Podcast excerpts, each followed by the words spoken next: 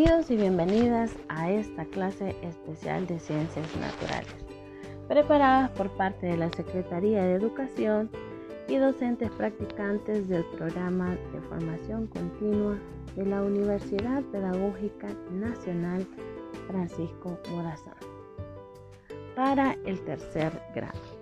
En el marco de atención especial para reforzar sus conocimientos necesarios en esta asignatura.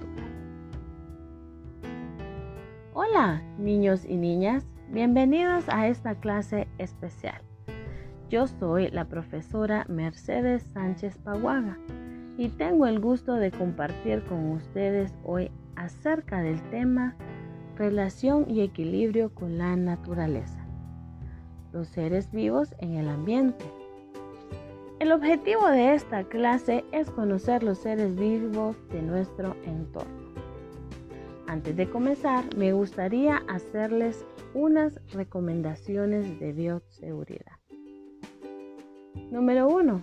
Lavarnos las manos con agua y jabón por un tiempo de 20 segundos. O utilizar el gel para las manos. Número 2. No saludarse con las manos ni tocarse la cara.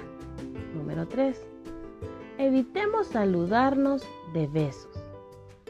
Número 4. Cuando vaya a estornudar, cúbrase la boca con su antebrazo. Número 5.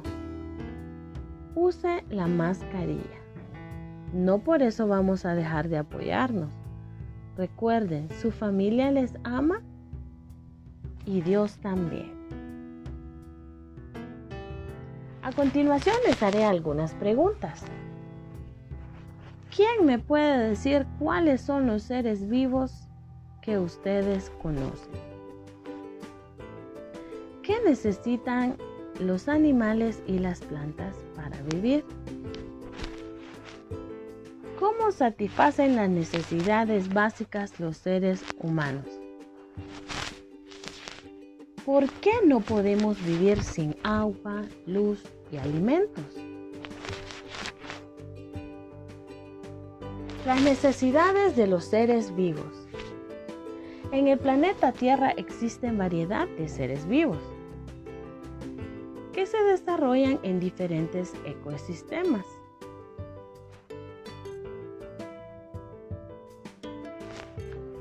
Seres humanos, animales y plantas. Tienen en común la relación de funciones vitales como la nutrición, la relación y la reproducción, que permiten la supervivencia. ¿Qué necesitan las plantas para vivir? Las plantas necesitan estar sujetas al suelo por medio de la raíz las cuales le ayudan a obtener los nutrientes necesarios y absorber el agua. La luz solar y el dióxido de carbono les permite a las plantas fabricar sus alimentos a través del proceso conocido como fotosíntesis.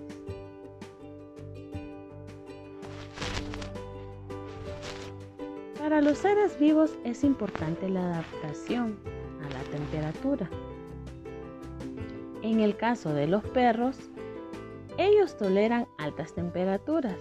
En cambio, los pingüinos tienen que estar en grados muy bajos. En zonas heladas, las plantas tienen hojas redondas y alcanzan por poca altura. Algunos árboles pierden sus hojas en el invierno para evitar la pérdida de energía. En los climas con temperaturas muy elevadas son muy comunes los cactus, los cuales acumulan agua y sus hojas se convierten en espinas. Las plantas producen el oxígeno que es expulsado a la atmósfera y aprovechado por todos los seres vivos para respirar y poder sobrevivir. ¿Qué necesitan los animales para vivir? Los animales necesitan agua fundamental para el proceso vital, además de un medio donde viven diferentes tipos de animales o especies, como ser los acuáticos y consumen alimentos, los herbívoros que comen plantas y los animales carnívoros que consumen carne.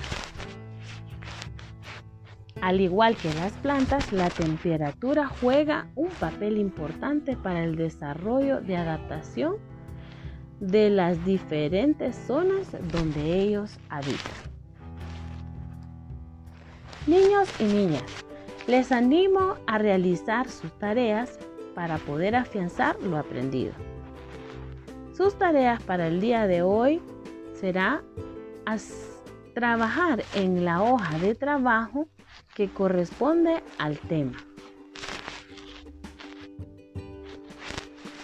Es así como llegamos al final de esta clase, no sin antes agradecer su atención e invitarlos a seguir estudiando.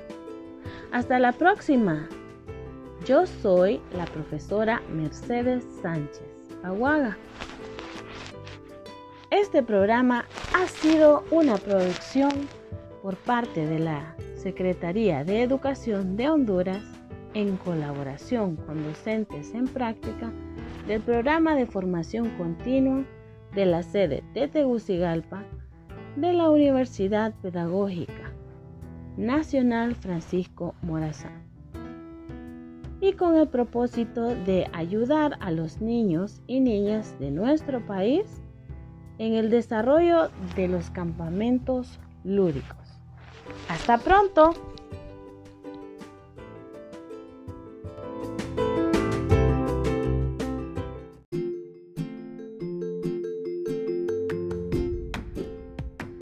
Bienvenidos y bienvenidas a esta clase especial de Ciencias Naturales, preparadas por parte de la Secretaría de Educación y docentes practicantes del Programa de Formación Continua de la Universidad Pedagógica Nacional Francisco Morazán para el tercer grado. En el marco de atención especial para reforzar sus conocimientos necesarios en esta asignatura.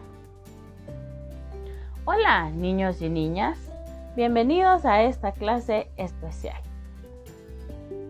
Yo soy la profesora Mercedes Sánchez Pahuaga y tengo el gusto de compartir con ustedes hoy acerca del tema los seres vivos en su ambiente. Demostremos. El objetivo de esta clase es conocer el hábitat en que se desarrollan los seres vivos. Antes de comenzar, me gustaría hacerles unas recomendaciones de bioseguridad. Número 1. Lavarnos las manos con agua y jabón por un tiempo de 20 segundos. O utilizar el gel para las manos. Número 2. No saludarse con las manos ni tocarse la cara. Número 3. Evitemos saludarnos de besos. Número 4. Cuando vaya a estornudar, cúbrase la boca con su antebrazo. Número 5. Use su mascarilla. No por eso vamos a dejar de apoyarnos. Recuerde, su familia le ama y Dios también.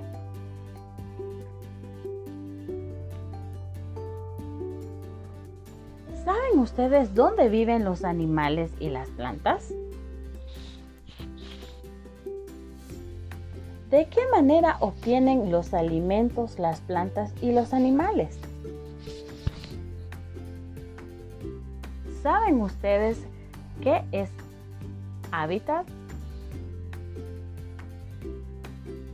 ¿Cómo podemos proteger el hábitat de las plantas y los animales?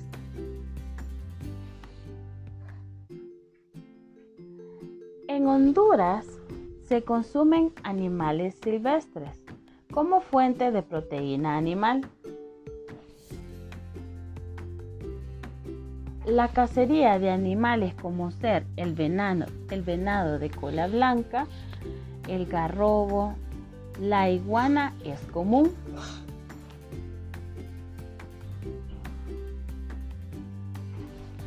Aunque toda la cacería es ilegal y penalizada por la ley. Los lugares donde viven las plantas y los animales reciben el nombre de hábitat. Y esto puede ser acuático y terrestre.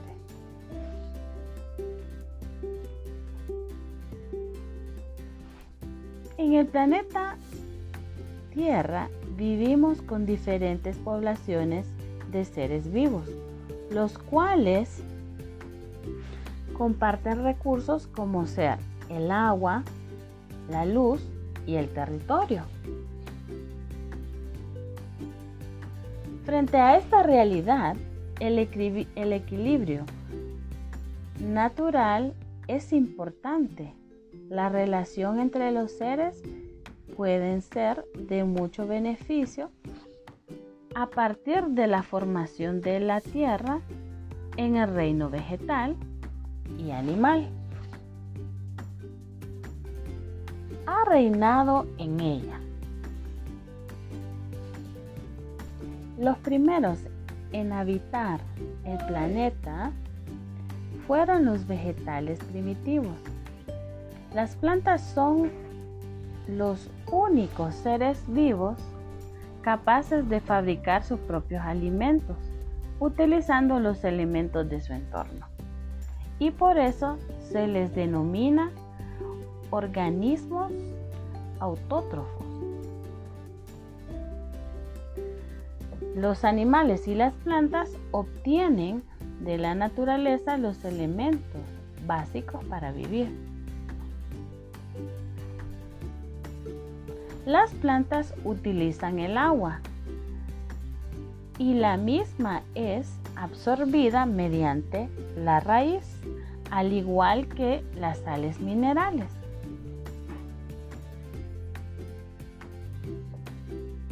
Las plantas también necesitan dióxido de carbono, que ocupan en la fabricación de sus alimentos y en el oxígeno básico para la respiración.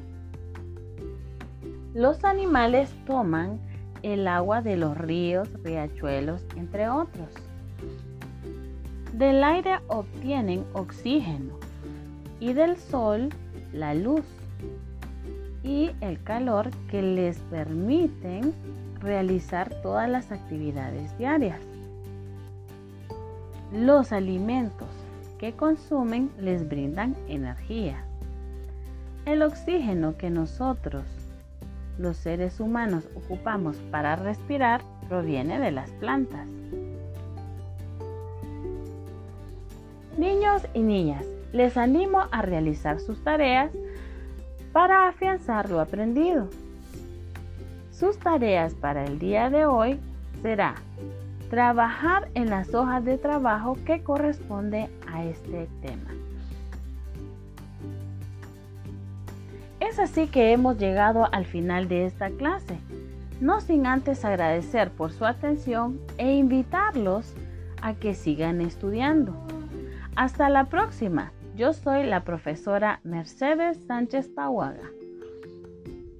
Este programa ha sido una producción de parte de la Secretaría de Educación de Honduras en colaboración con los docentes en práctica del programa de formación continua de la sede de Tegucigalpa de la Universidad Pedagógica Nacional Francisco Morazán con el propósito de apoyar a los niños y a las niñas de nuestro país en desarrollo de los campamentos lúdicos.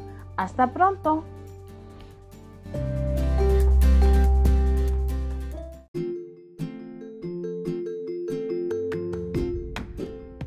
Bienvenidos y bienvenidas a esta clase especial de Ciencias Naturales preparada por parte de la Secretaría de Educación y docentes practicantes del programa de formación continua de la Universidad Pedagógica Nacional Francisco Morazán para el tercer grado, en el marco de atención especial para reforzar sus conocimientos necesarios en esta asignatura. Hola niños y niñas, bienvenidos a esta clase especial. Soy la profesora Mercedes Sánchez Pahuaga y tengo el gusto de compartir con ustedes hoy acerca del tema Conozcamos el interior de las plantas. El objetivo de esta clase es conocer el interior de las plantas. Antes de comenzar me gustaría hacerles unas recomendaciones de bioseguridad. Número 1. Lavarnos las manos con agua y jabón por un tiempo de 20 segundos. O utilizar el gel para manos. No saludarse con las manos ni tocarse la cara. Evitemos saludarnos de besos. Cuando vaya a estornudar, cúbrase la boca con su antebrazo. Use la mascarilla. No por eso vamos a dejar de apoyarnos. Recuerde, Jesús le ama y su familia también. A continuación les haré algunas preguntas. ¿Cómo producen sus alimentos las plantas? ¿Qué funciones cumplen cada parte de las plantas? ¿Respiran las plantas? ¿Por qué las hojas de las plantas son de color verde? A continuación les narraré una historia. Presten atención. Diana es una niña que vive en San Antonio de Oriente, en la localidad de San Morano. En su hogar tiene un gran patio donde cultivan con su familia hortalizas, árboles frutales y flores. Un día luego de comerse un mango, decidió sembrar la semilla en una bolsa con tierra. Cuando el tiempo de sembrar el árbol llegó, justo cuando ya lo iba a sembrar en el suelo, notó que al sacarlo de la bolsa tenía muchas raíces y se preguntó, ¿cómo producen sus alimentos las plantas? ¿Qué funciones cumplen cada una de las partes de las plantas? Anotó las preguntas para preguntarle a su profesora. Y todos los días al regresar de la escuela, riega su árbol para que un día pueda disfrutar de su fruto. ¿Les gustó la historia? ¡Qué bien! Las plantas terrestres se dividen en vasculares y no vasculares. Las vasculares se distinguen porque el desarrollo de las flores, semillas y frutos. Por otra parte, las no vasculares se diferencian porque pueden desarrollar raíz, tallo y hoja. Las partes que componen las plantas son raíz, tallo, hoja, flor fruto. La raíz. Este órgano fija a la planta al suelo. Sus funciones son impedir que la planta sea arrastrada por el agua y el viento. Capta el agua y los nutrientes. En algunos casos almacena sustancias de reserva. La raíz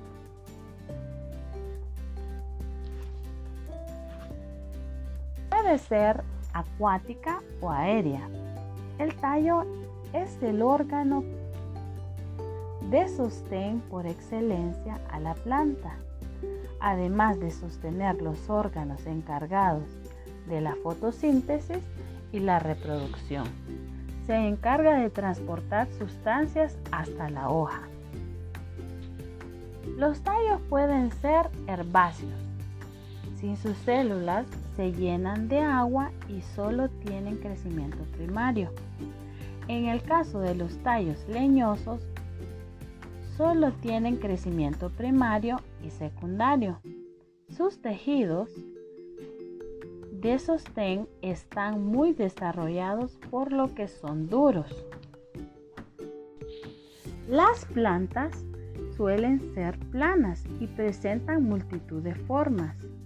Captan la energía luminosa del sol que las plantas utilizan para sintetizar sus alimentos. Asimismo captan el oxígeno y despiden el dióxido de carbono. Las hojas constan de tres partes. La parte ancha denominada limbo, la zona por la cual se une al tallo llamado peciolo y un punto de inserción nombrado viana. La flor es la estructura de producción sexual, gimnospermas y angiospermas. A través de este proceso se da la fecundación. Niños y niñas, les animo a realizar su tarea para afianzar lo aprendido. Sus tareas para el día de hoy serán trabajar en las hojas de trabajo que corresponden a este tema. Así llegamos al final de esta clase, no sin antes agradecer por su tiempo e invitarlos a que sigan estudiando. Hasta la próxima. Yo soy la profesora Mercedes Sánchez. Pahuaga. Este programa ha sido una programación de la Secretaría de Educación de Honduras en colaboración con los docentes en práctica del programa de formación continua de la sede de Tegucigalpa de la Universidad Pedagógica Nacional Francisco Morazán, con el propósito de apoyar los niños y niñas de nuestro país en desarrollo de los campos lúdicos. Hasta pronto.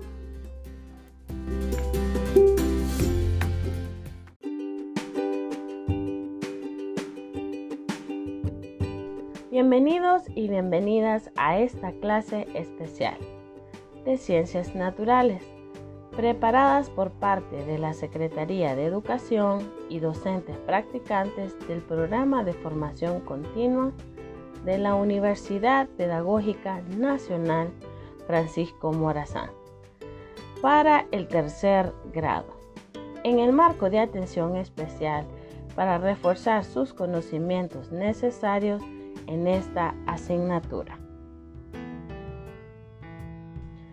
Hola niños y niñas, bienvenidas a esta clase especial. Yo soy la profesora Mercedes Sánchez Paguada y tengo el gusto de compartir con ustedes hoy acerca del tema seres en su ambiente, demostremos. El objetivo de esta clase es conocer el hábitat en que se desarrollan los seres vivos. Pero antes de comenzar, me gustaría hacerles unas recomendaciones de bioseguridad. Lavarnos las manos con agua y jabón por un tiempo de 20 segundos. O utilizar la gel de manos. No saludarse de manos ni tocarse la cara. Evitemos saludarnos de beso. Cuando vaya a estornudar, cúbrase la boca con su antebrazo. Use su mascarilla. No por eso vamos a dejar de apoyarnos. Recuerde, su familia le ama y Dios también. A continuación les haré algunas preguntas. ¿Qué es un hábitat? ¿Cuáles son los animales en peligro de extinción? ¿Cuál es el nombre de los animales de la fauna de Honduras? ¿Cuáles son los animales vertebrados e invertebrados? En el ecosistema los seres vivos ocupan un espacio, el cual es llamado hábitat. Este es el lugar físico donde viven los animales e individuos de una especie y reúnen las condiciones necesarias para la vida. Los animales se alimentan de otros animales y otras plantas para sobrevivir. Los animales se clasifican en dos grupos, vertebrados e invertebrados. Los vertebrados son un grupo de animales que poseen una columna vertebral y su cuerpo está dividido en cabeza, tronco y extremidades. Entre los vertebrados tenemos los siguientes, mamíferos, peces, anfibios, reptiles y aves. Los mamíferos son los únicos animales que se alimentan de la leche materna. Los peces tienen branquias y viven en el agua dulce o salada. Los anfibios tienen una piel sin escamas. Viven en el agua y en la tierra. Los reptiles son los de piel seca y escamosa.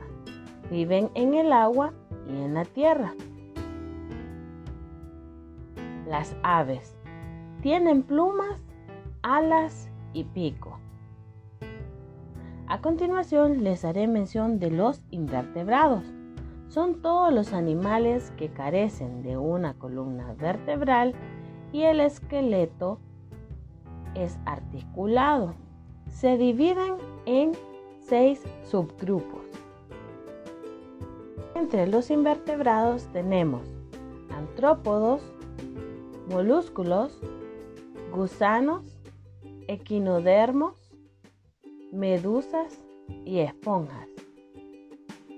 Los artrópodos tienen un cuerpo articulado, como los arácnidos, insectos, crustáceos y mirápodos. Los moluscos son los invertebrados más abundantes. Tienen un cuerpo blando y una concha externa como el caracol. Los gusanos tienen un cuerpo alargado y blando, generalmente formado por anillos. Viven en el suelo húmedo o en el agua. Equinodermos son animales que tienen un esqueleto externo, como las estrellas de mar. Medusas son animales transparentes que flotan en el agua esponjas. Tienen forma de sacos con agujeros y viven en el mar sujetos a rocas. Niños y niñas, les animo a realizar sus tareas para poder afianzar lo aprendido. Sus tareas para el día de hoy serán trabajar en las hojas de trabajo que corresponde a este tema. Es así que llegamos al final de esta clase no sin antes agradecer su atención e invitarlos a que sigan estudiando. Hasta la próxima. Yo soy la profesora Mercedes Sánchez Paguaga.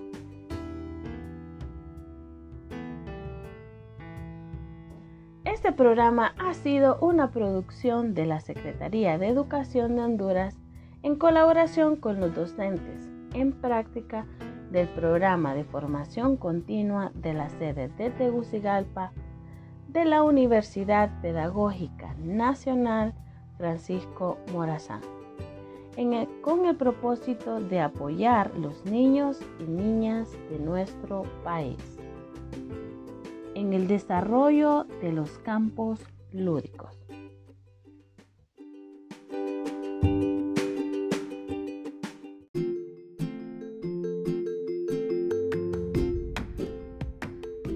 Bienvenidos y bienvenidas a esta clase especial de ciencias naturales preparada por parte de la Secretaría de Educación y docentes practicantes del programa de formación continua de la Universidad Pedagógica Nacional Francisco Morazán para el tercer grado en el marco de atención especial para reforzar sus conocimientos necesarios en esta asignatura. Hola niños y niñas, bienvenidas a esta clase especial. Yo soy la profesora Mercedes Sánchez Paguaga y tengo el gusto de compartir con ustedes hoy acerca del tema Refugio de vida silvestre La Muralla.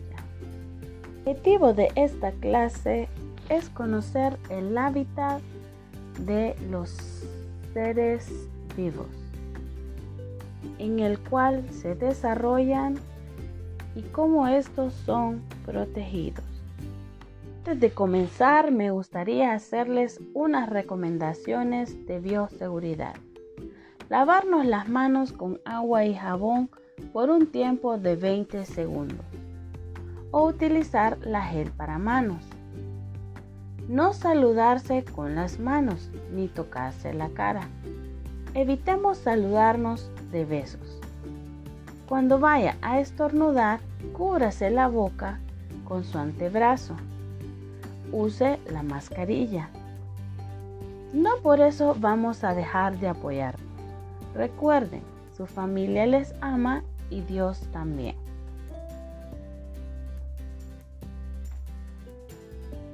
A continuación les haré unas preguntas. ¿Qué es un hábitat? ¿Qué otras zonas y parques eh, son protegidos de Honduras? ¿Cuál es el nombre de los animales que habitan en la fauna de Honduras?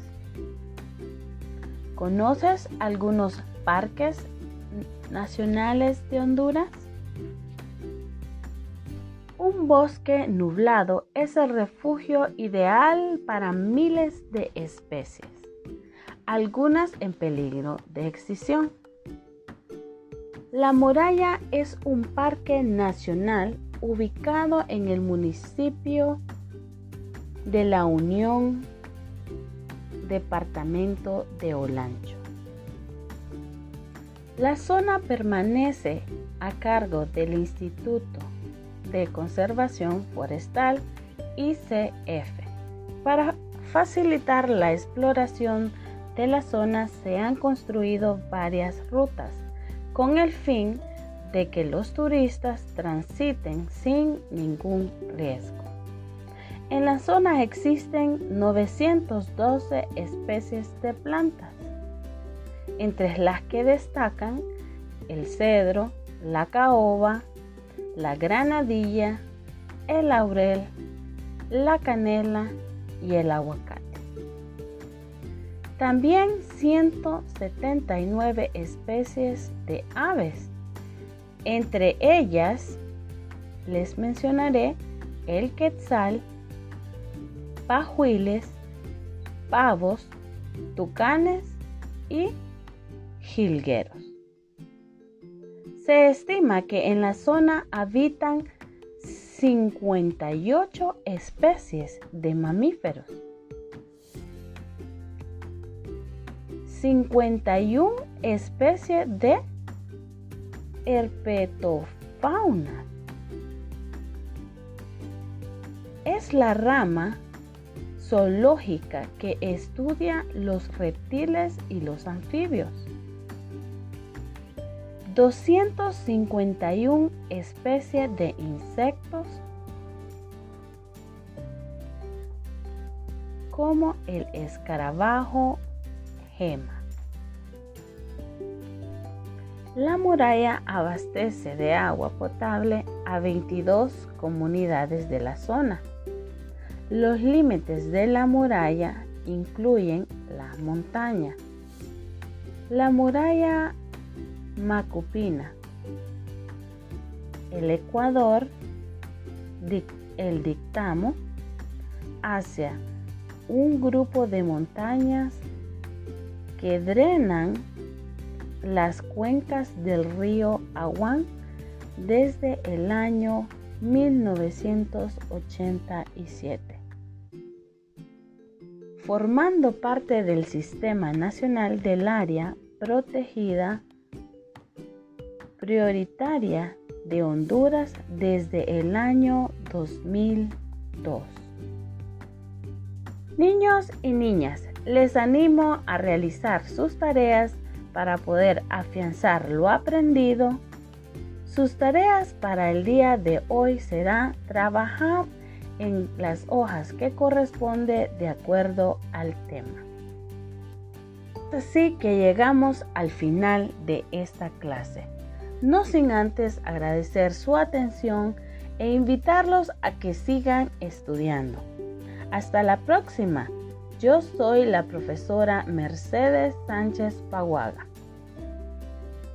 Este programa ha sido una producción de la Secretaría de Educación de Honduras en colaboración con los docentes en práctica del programa de formación continua de la sede de Tegucigalpa, de la Universidad Pedagógica Nacional Francisco Morazán con el propósito de ayudar a los niños y niñas de nuestro país en el desarrollo de los campamentos lúdicos.